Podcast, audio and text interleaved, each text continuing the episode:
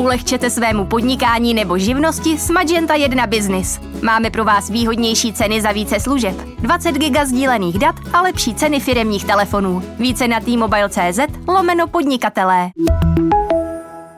Je tady další podcast redakce týdeníku Respekt. Dnes bude řeč o hranicích znásilnění a odložených případech v kauze Dominika Ferryho, který čelí obžalobě ze dvou znásilnění a pokusu o něj. Tvrdí, že je nevinen. Podnětný poslech přeje Štěpán Sedláček.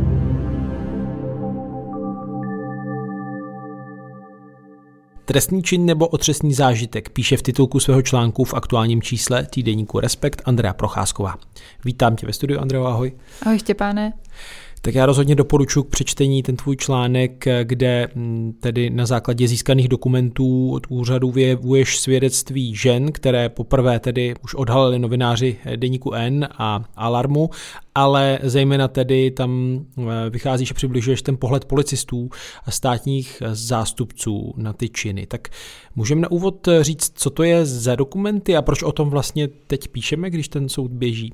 Správně si řekl, že některé ty věci, ty zážitky, které ženy právě v kauze Ferry a už popsaly, tak byly už zveřejněny v médiích, ale ta novinka je, že my jsme získali jejich hodnocení nebo hodnocení těch zážitků policistů a státních zástupců.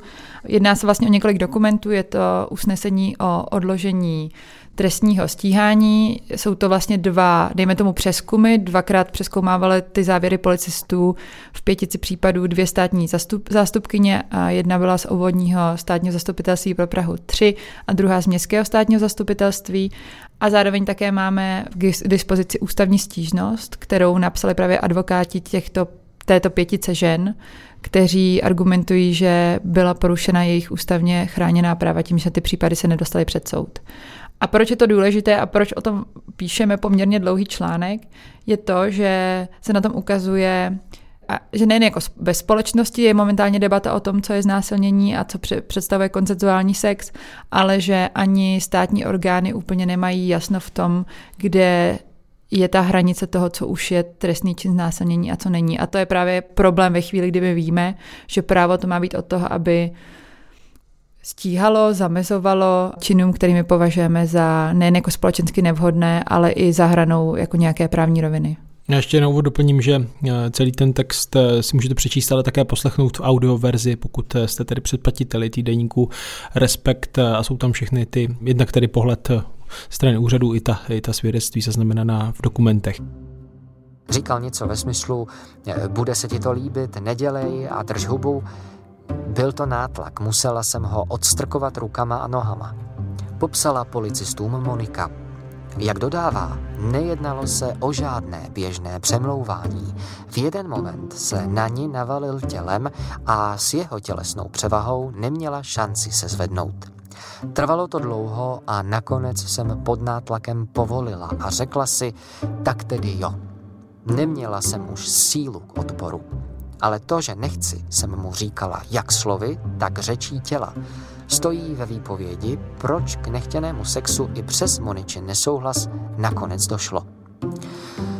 Jak argumentuje státní zastupitelství, i když Dominik Ferry nerespektoval Monikou nastavené mantinely a naléhal na ní, aby s ním měla sex, nejednalo se o nepřetržitý nátlak. Když řekla ne, třeba na půl minuty se otočil a pak to zkusil znovu zdůvodňuje své pochyby o trestnosti popsaného jednání státní zastupitelství. Zároveň podle něj z Moničina chování nebylo poznat, že svůj odpor myslí vážně. Ferry prý nemusel poznat, že s pohlavním stykem nesouhlasila. Otázku, jestli navalení se na ženu tělem představuje formu násilí, prokurátoři v získaných dokumentech vůbec nerozebírali.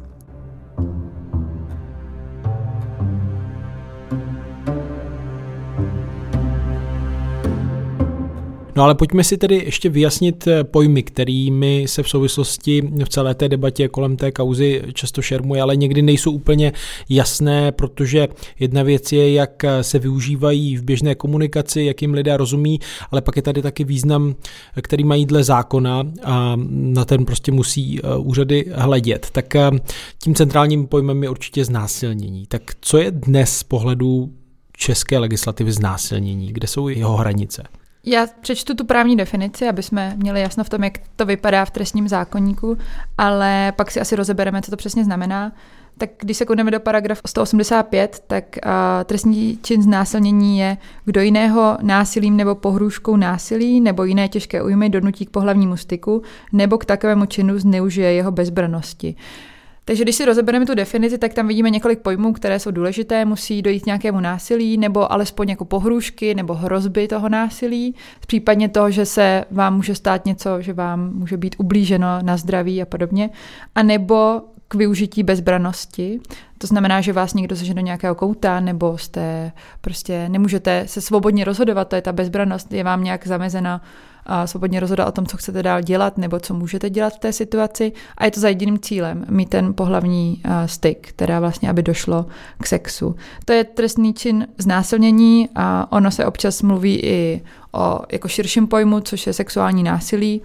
A to je právě, jak jsem zmínila, širší pojem. Není to úplně právní definice, kterou bychom našli v českém právním řádu, ale je to pojem, který do určité míry, se kterým pracuje OSN nebo různé neziskové organizace a zahrnuje širší skupinu trestných činů. Kromě toho eh, znásilnění tam může být třeba sexuální nátlak, kdy nedojde k tomu pohlavnímu styku, ale třeba k nějakému uh, snaze jako sebe uspokojit se na právě tom druhém, nebo tam také může spadat sexuální obtěžování. A to, co mají společné, je, že to je přes nesouhlas té druhé osoby.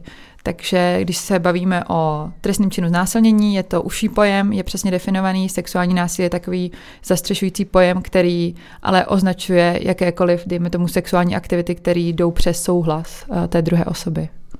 No já už jsem tady říkal, že Dominik Ferry tedy čelí obžalobě ze dvou znásilnění a pokusu o, o něj, ale pět případů bylo odloženo.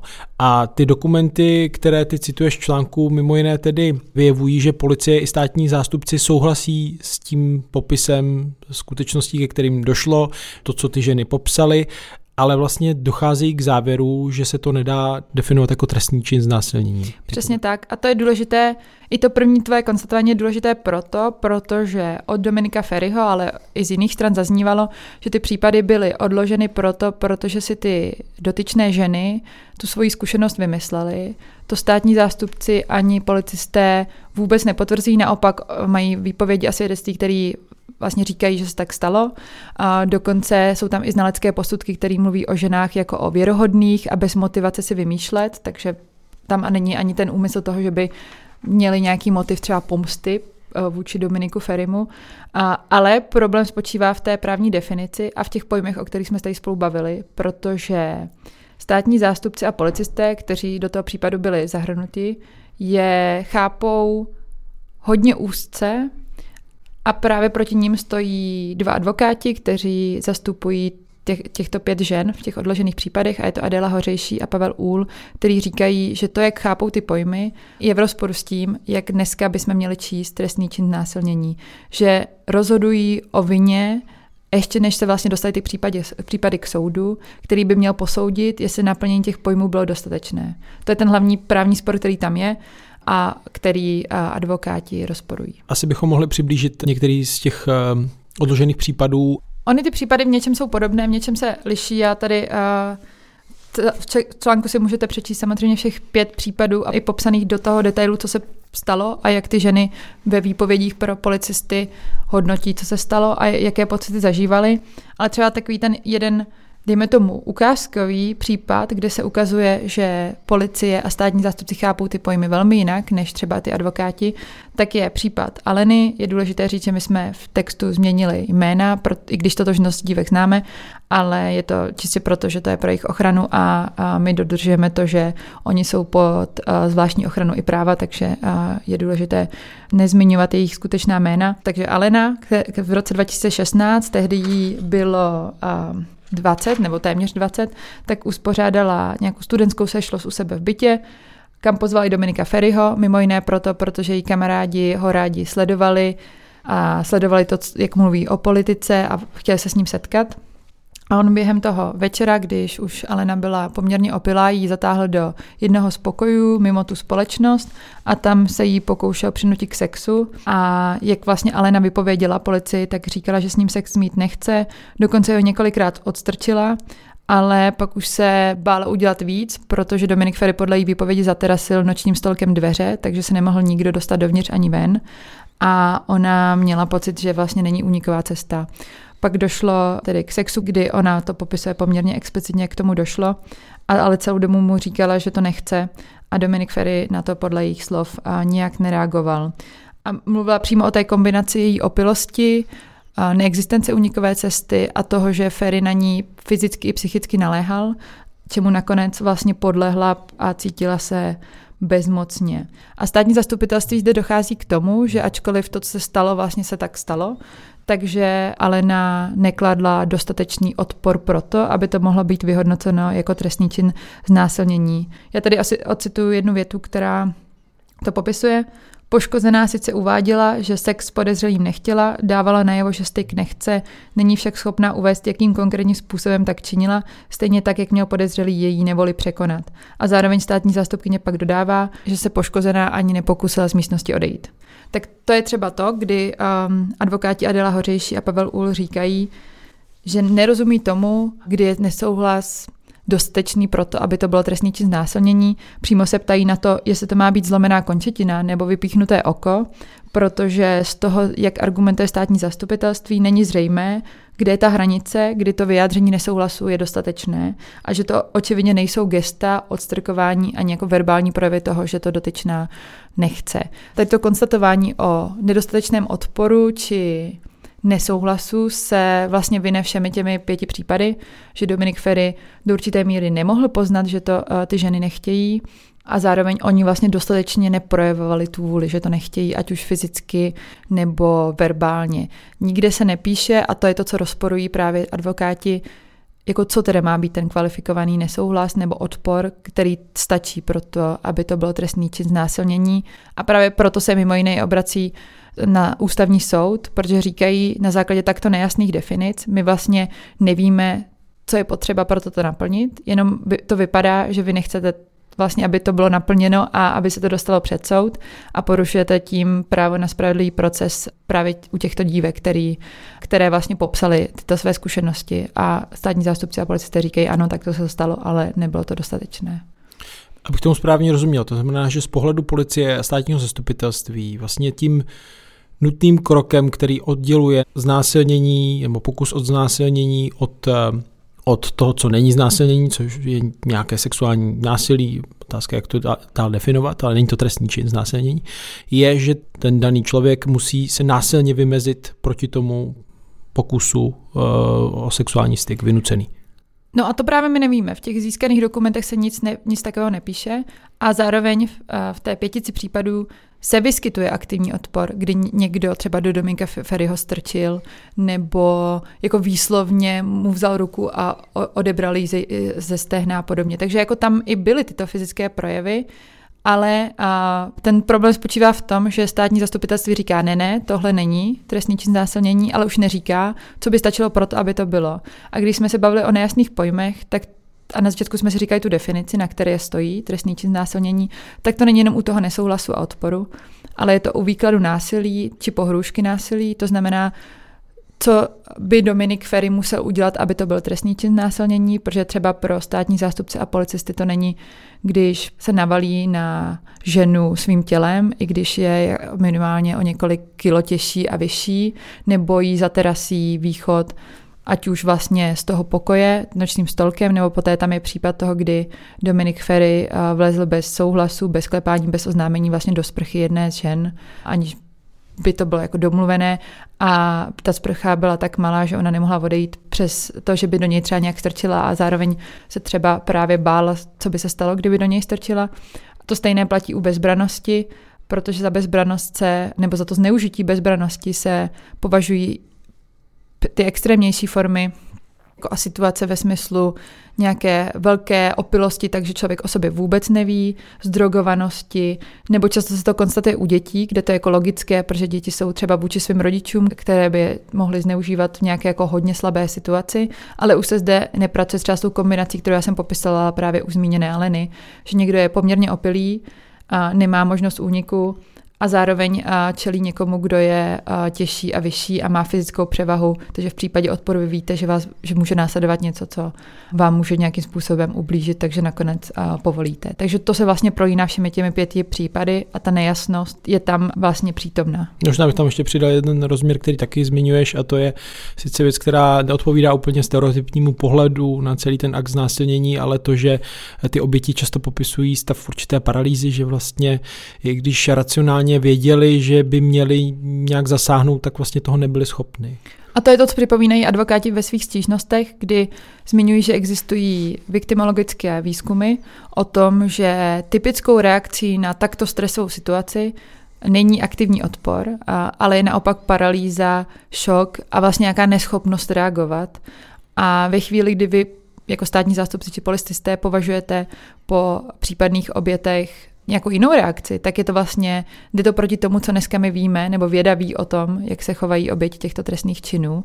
A právě Adela Hořeží tam přímo píše, že to posiluje stereotypy a předsudky, které o znásilnění máme, že to musí být nějaké přepadení v parku, ale z těch statistik my víme, ať už evropských nebo českých, že to jsou často lidé, které ty oběti znali a nebo naopak se ta situace vyvine jako původně z atmosféry velmi přátelské a milé do nějaké velmi nepříjemné situace, kde dotyčná či dotyčný dají stopku a ta stopka není respektována. A i v tomto případě by to mělo být samozřejmě potřeba zkoumat jednotlivé případy, ale i v tomto případě by to mělo být teoreticky trestný či znásilnění. Hmm.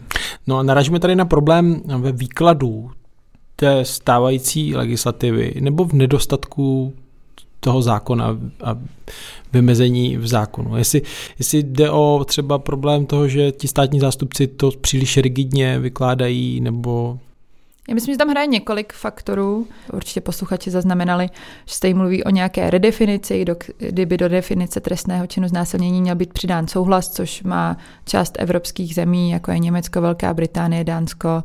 Spousta vlastně jich už okolo nás k tomu přistoupila. Ale já si zde myslím, že tady jsou důležitější jiné faktory, protože z těch dokumentů, které jsem četla, úplně nepůsobí, že by státní zástupci měli pocit, že to chování, které dívky popsaly, respektive chování Dominika Ferryho, je v pořádku, protože se tam objevují jako velké morální odsudky, že to je predátorské chování, že to byl otřesný zážitek, že to je společensky nevhodné. To konstatují ti Přesně tak. státní zástupci. A napříč všemi případy. A takže z mého pohledu to je kombinace toho, že je to trestný čin, se kterým moc neumíme pracovat, protože nemáme tak velké zkušenosti. Za prvé je malý počet případů, které vůbec jsou nahlášeny v Česku. Dříve se to pohybilo okolo 600. Minulý rok byl jako poměrně výrazný skok na 880 za rok nahlášených případů sexuálního, ne násilí, ale přímo trestního činu znásilnění. Ale stále patříme k horší části Evropy, co se týče toho, kolik počtu násilnění je nahlášeno na počet obyvatel. Takže vlastně nejen, že státní zástupci ty případy nemají takovou jako možnost přeskoumávat tak často, ale zároveň se ještě méně případů dostane před soud. Takže máme malou znalost uvnitř justice o tom, jak vypadá trestný či znásilnění, co to všechno může být, že to nejsou jenom ty, před, jako ty předsudky a stereotypy, které o znásilnění jako společnost částečně máme. Zároveň je to nějaký jako atmosféra ve které státní zástupci pracují, ve stylu toho, že je tady velký tlak na efektivitu, aby ty věci, které před soudce dostanou, tak eh, byly úspěšné. A ve chvíli, kdy vy neznáte mechanismy trestného činu znásilnění, jak reagují oběti, co je typická reakce, na co se máte ptát, co je důležité zjistit v tom případu a co, jak, jak, že máte vlastně třeba fokusovat se i na to, jestli ten pachatel jako mohl z nějakých, nějakých jako situací, nějaké situace, nějakých okolností usoudit, že má ten souhlas nebo ne, tak v tu chvíli je pro vás těžké jako vyhodnotit, že půjdete s něčím, co je třeba na hraně toho stereotypního, té stereotypní představy eh, znásilnění před soud. Protože víte, že to můžete prohrát, že narazíte na soudce, který s tím nemá zkušenosti, což eh, je velká část českých soudců, a zároveň taky se bojíte, že to bude mít vliv na vaší profesní kariéru. A do určité míry také neumíte pracovat s těmi jednotlivými pojmy, protože nemáte žádné školení o tom, abyste jako věděl, jak číst to, co je znásilnění, ve smyslu toho, co přesně tam má být za násilí, jak má vypadat ten odpor, souhlas, bezbranost. A to je vlastně celá ta kombinace toho, kde já mám pocit, že změna definice je důležitá, ale i kdybychom ji měli změněnou a neuměli pracovat s těmi jednotlivými pojmy a s tím, jak funguje trestný čin znásilnění, tak nám ani ta změna vlastně nezařídí to, co je potřeba pro to, aby se nestávalo, že státní zástupkyně, státní zástupkyně konstatuje, že neexistuje standardizovaný způsob pohlavního styku a že na začátku téměř každého vztahu se může objevit nátlak. Protože to je podle mě jako velmi skandální konstatování, protože existuje standardizovaný způsob chování, co se týče sexu, a to je, že máte ten souhlas. A Evropský soud pro lidská práva to konstatoval už v roce 2003. No, je tady tady pět případů žen, kterým dali úřady za pravdu, že si to nevymysleli, že se stalo to, co se stalo, ale ty případy jsou odložené.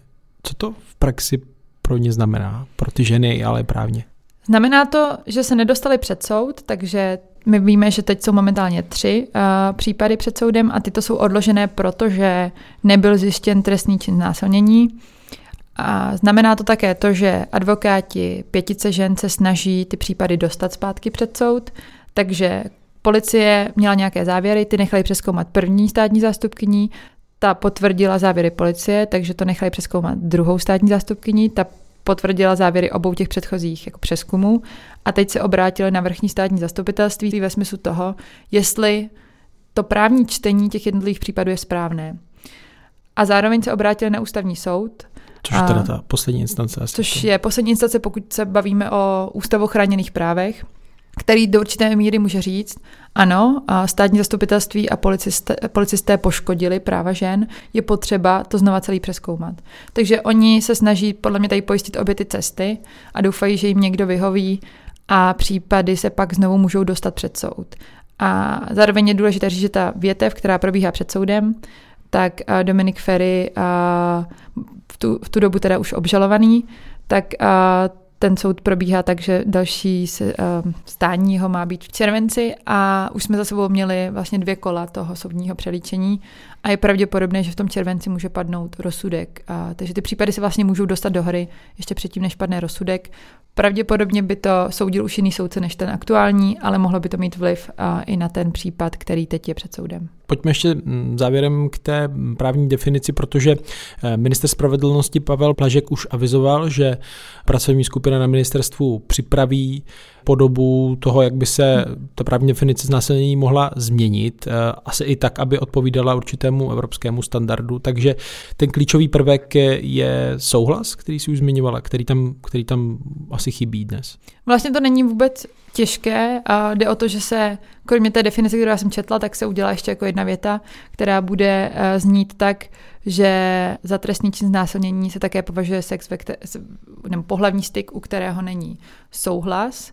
To znamená, že to nevylučuje ty předchozí dvě uh, definice, ale může to v něčem pomoci, v něčem si myslím, že to bude stejně uh, těžké, pokud se státní zástupci a policisté třeba rozhodnou, že to nesplňuje jejich představy o tom, co to je znásilnění nebo není.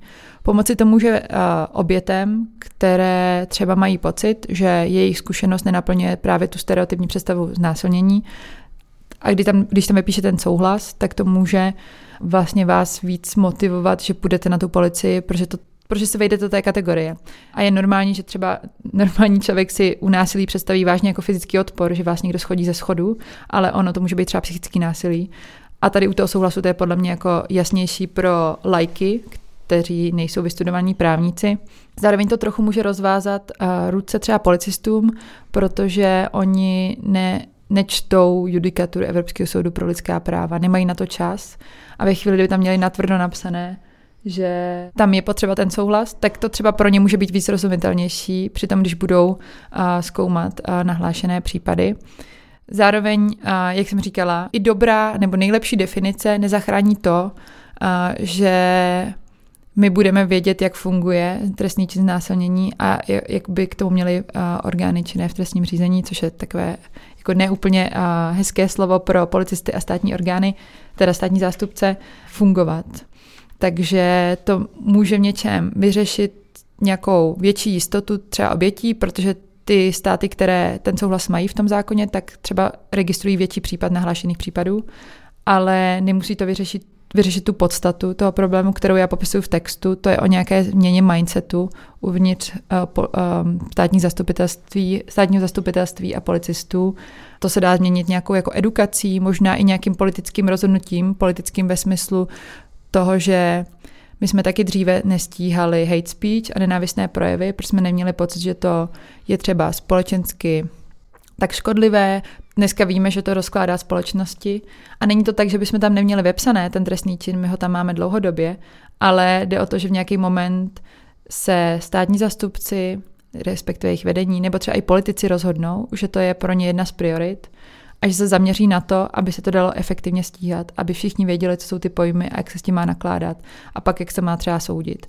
A to je obrat, který zaznamenáváme v posledních letech a můžete zkouknout do jakýchkoliv novin a uvidíte, že poslední dva roky tady řešíme několik takových případů, kdy někdo za nenávistné projevy, za vyzývání k násilí, za projevy na sociálních sítích byl odsouzen soudem, což podle mě před sedmi lety bylo nepředstavitelné. A to samé se může stát u znásilnění a u toho, jak k tomu přistupujeme, protože tam může být nějaká tendence jako vyjasnit si, co jsou ty pojmy. Protože ani nejde o to, jestli Dominik Ferry je vinný nebo ne, ale o to, jak vy argumentujete, proč nebyl vinný nebo proč je vinný, nebo proč odkládáte ty případy. A mělo by to být rovné, to znamená, mělo by to být stejné pro všechny případy. A to se ukazuje, že v tom, této kauze není, protože ty tři případy, které jsou před soudem, jsou velmi podobné, které byly uh, velmi podobné jako ty, které byly odloženy. Akorát z jiných důvodů byly odloženy a, a z těch stejných důvodů se dostali před soud, ale zároveň také proto, že vy někde musíte nastavit tu hranici a musí být srozumitelná jak pro oběti a pro pachatele, tak i pro ty vlastně advokáty a státní zástupce a soudy. Bez toho, aniž by se ty případy dostaly před soud, tak to nejde udělat, protože ten soud má říct, Dominik Ferry nevyvinul dostatečné násilí na to, aby to byl trestný čin. Nebo naopak, uh, poškozené se dostatečně bránili na to, aby to byl trestný čin. Uh, takže jako to je ten hlavní spor, který tady je.